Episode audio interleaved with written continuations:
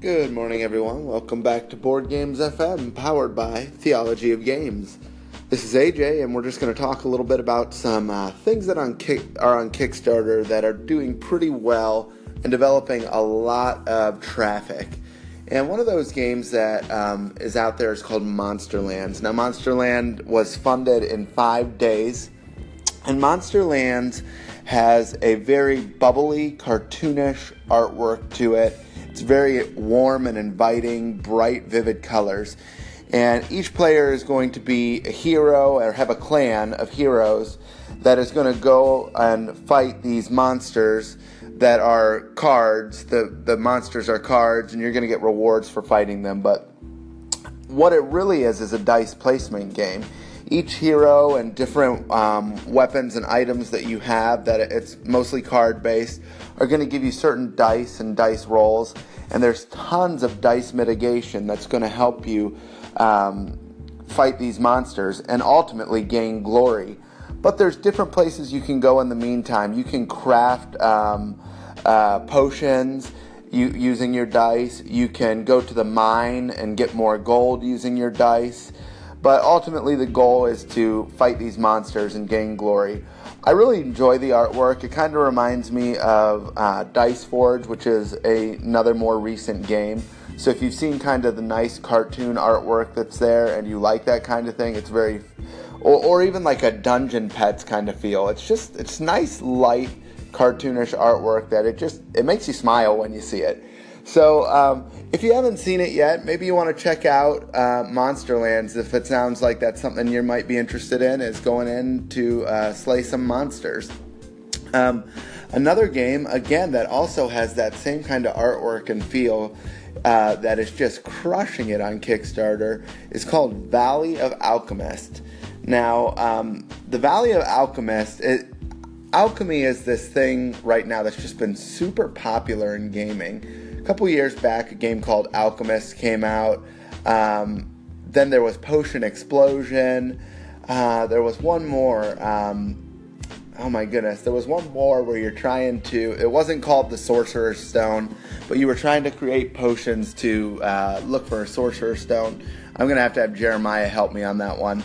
Um, we played it a couple years back as well, but that's been a real hot theme is that alchemy thing, creating potions. Um, there was even a game by Queen Games. It wasn't potions, but it was called Parfum, where you're creating perfumes, and um, you can pick that game up for like 16 bucks now. In any case, Valley of Alchemist on Kickstarter is needed 20,000. I think it's at 103,000. So people are thinking this game is going to be good. You have resource tracks where you're bringing in different uh, items that you need to create potions. You also have a knowledge board where you create, uh, you continue to have tiles that fill in a uh, three by three grid of these knowledge tiles that you bring in that help you do more things and help you do them better. Um, so it's just like crafting your knowledge so that you can craft more potions.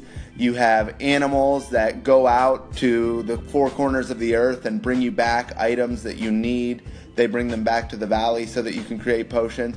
It looks like there's just a lot of stuff you can do in this game. It's bright, it's vivid. Um, if that sounds like something you're interested in, you might want to check it out while it's still on Kickstarter. And um, so those are some exciting things that Kickstarter's bringing our way. But on a unrelated topic, um, today is my day off from school. And today I will be taking some time to put up some Christmas lights on the house.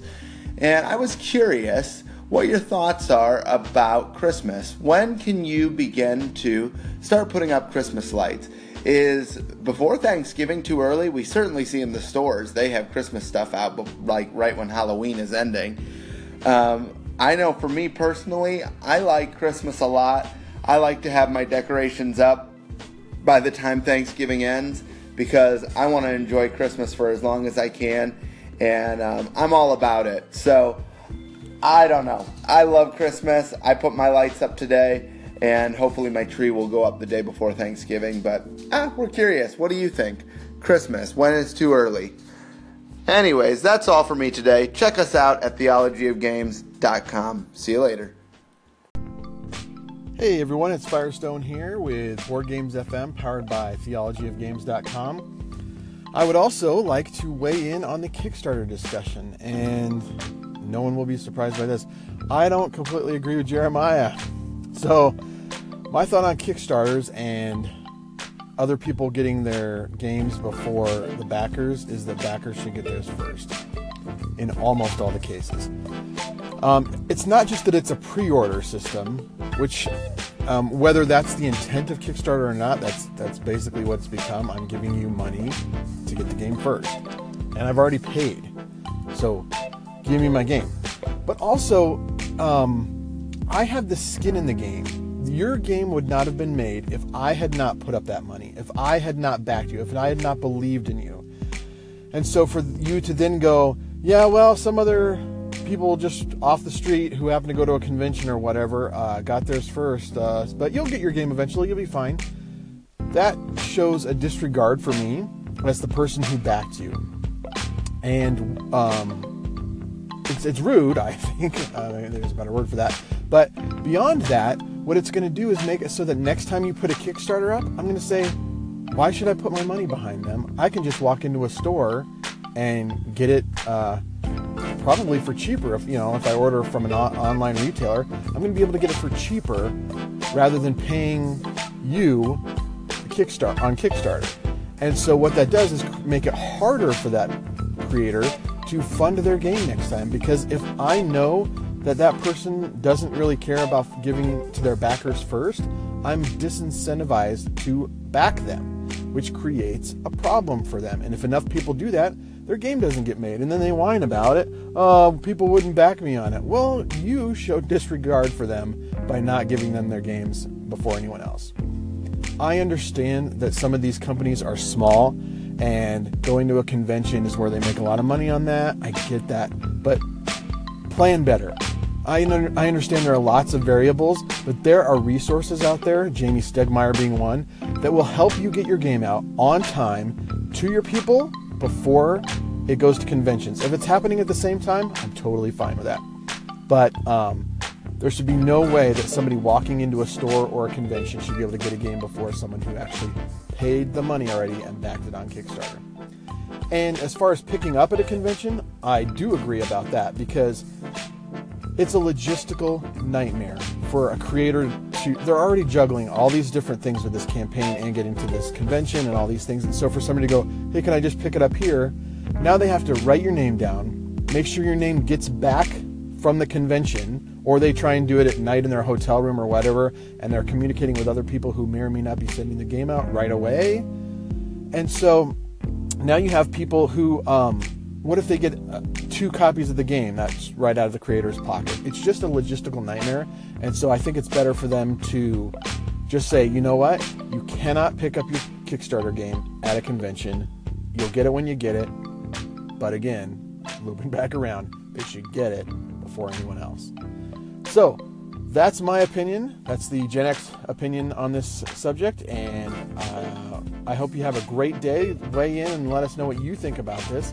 Maybe we're making a bigger deal out of it, but hey, we need some topics to talk about on Board Games FM, so this is one of them. And we will talk to you guys later. Have a great day. Bye.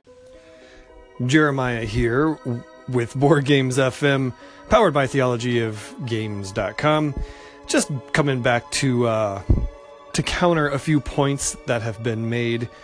Uh, first of all, yeah, not not a baby boomer, so uh, not even close, really nice try, uh, AJ. Um, but I want to continue on this Kickstarter uh, conversation. Uh, I, I think you guys are doing it wrong. I think um, I I get I guess I get the whole I, I want to be the first one to get it. I got to be the first one to get it. I backed it. I put money into it.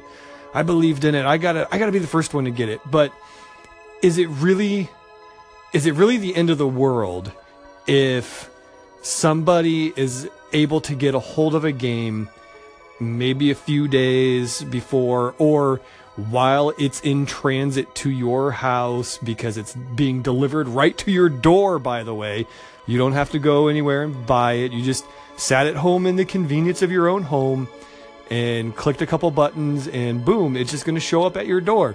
Is it really that big of a deal that somebody might get their hands on it a day or two before you?